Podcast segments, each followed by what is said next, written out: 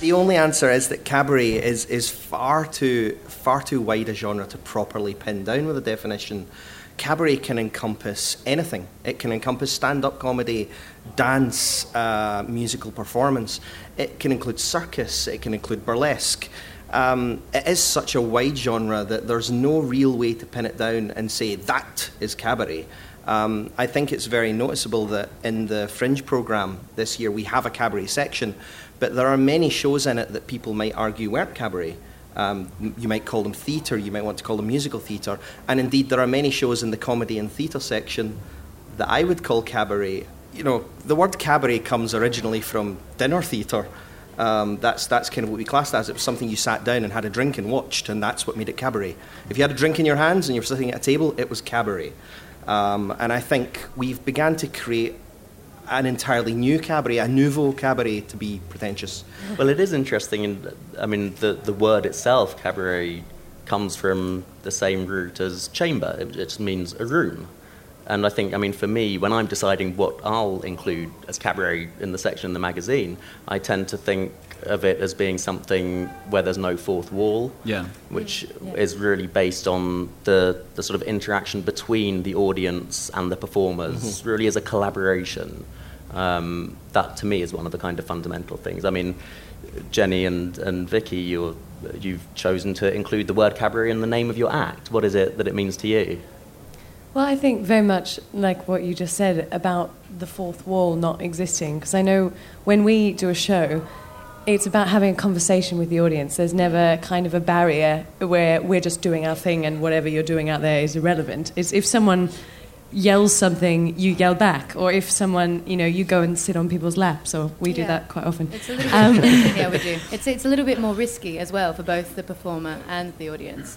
But it's that level of intimacy that's there that you don't get with straight theatre or straight comedy, whatever, uh, however they sort of define themselves. As much as stand ups can still talk to the audience, uh, I think the intimacy between the audience and uh, the performer in cabaret is something a little bit different. And that's really what defines it for me, anyway.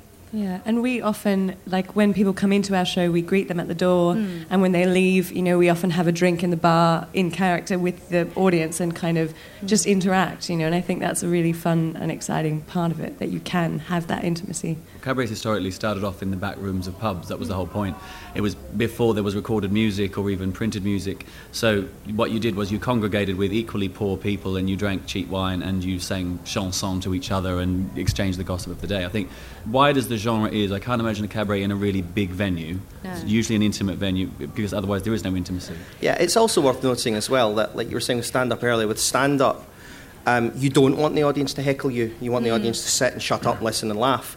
Whereas, you know, as a compere, and indeed definitely watching you as one of the best comperes in the business, you just light up when the audience start heckling because that's your that's your material written for Exactly. you. Well, I've got no material, Frodo, so I have to, I'm in a state of terror until someone heckles me. Yeah, which we, we invite that interaction from the audience. We want them to respond. We, we want the audience to be a performer in the show.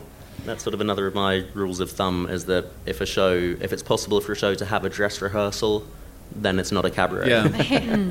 I think cabaret is also a really important word for performers or artists who reject definition or can't quite pin down what they define themselves as because for a stand up it's very clear they are a stand up and for many theatre makers it's very clear that they do theatre but for many cabaret acts particularly these guys they incorporate so many disciplines there's storytelling there's writing their own songs there's comedy there's music there's so many different elements that make up this package and um, I think cabaret is is a word that can help that. And for particularly with the um, advent of the cabaret section in the Fringe program, for a lot of performers, that was an important step forward for Yeah. that very reason because Oh, they didn't massively. quite fit in stand up or I music doing or what an- it may be. may a, a one-man show in 2006 and having I was listed in the comedy section because there wasn't a cabaret section. At the top of the show, I had to explain, look, this is not a comedy show. Yeah. You're not going to laugh at everything. And so if there's a bit in the middle where it's actually quite sad, that hasn't. That's not because I've failed in my role as a comic. It's because I'm not a comic. I'm a cabaret Yeah. singer. So I mean, having the, the, the separate section in the Fringe program is actually hugely valuable and important.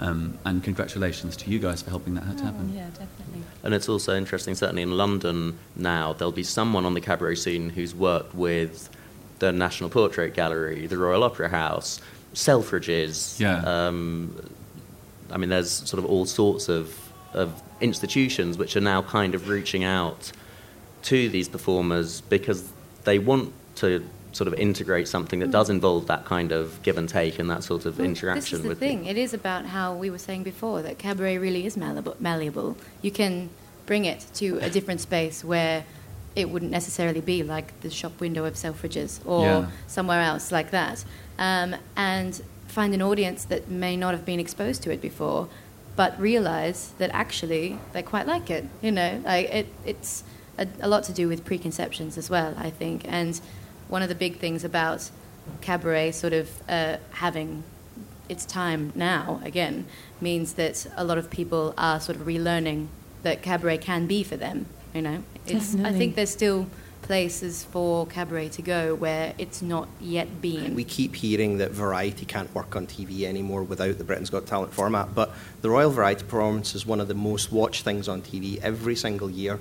You know, it shows that we could bring back Friday Night at the Palladium, we could bring those sort of shows back, and I think people would watch it. I think people would watch it and love it, and it would be a great way for cab. It would be something for cabaret acts to aspire to do and to mm. get out there and finally, you know, have that sort of recognition that a lot of them deserve. But I don't think it's just about television being a recognition. I think it's about, you mentioned institutions opening the doors to cabaret artists and performers and thinking, oh, wait a minute, you're a legitimate, talented artist in your own right. You're someone I want to work with and collaborate with.